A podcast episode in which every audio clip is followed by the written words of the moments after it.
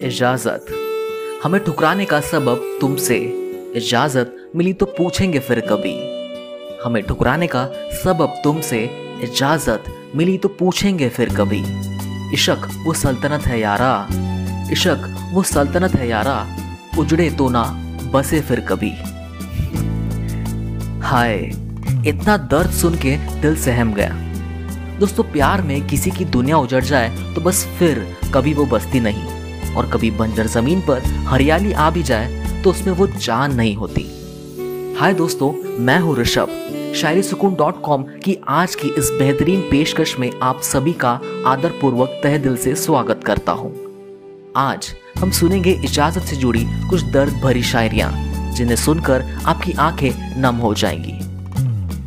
पर दोस्तों, याद रखिए, हम तो बस बिछड़े हुए दिलों की कहानियाँ पेश करना चाहते हैं। आपको रुलाना नहीं।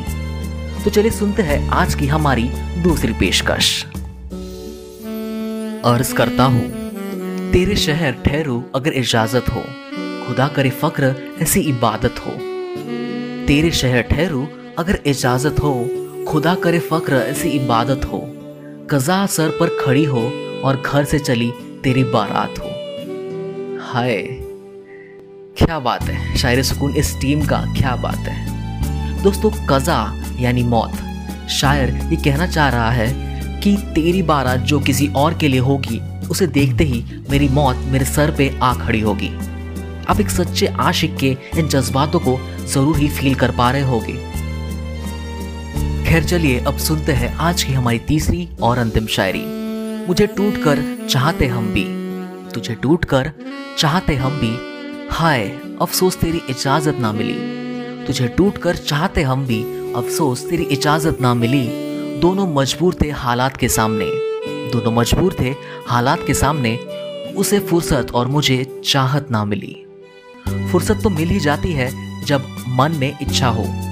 खैर, बेवफा से क्या शिकायत करना? जब जालिम अपना दिल ही घायल हुआ हो। दोस्तों, आशा है आपको हमारी आज की ये पेशकश बहुत पसंद आई होगी। मुझे फुर्सत से कमेंट करते हुए बताना।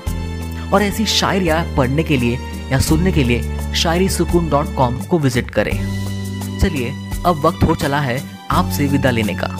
कल फिर मुलाकात होगी ऐसी नायाब और बेहतरीन शायरी की पेशकश के साथ। तब तक अपना और अपनों का ढेर सारा ख्याल रखिएगा। शुक्रिया।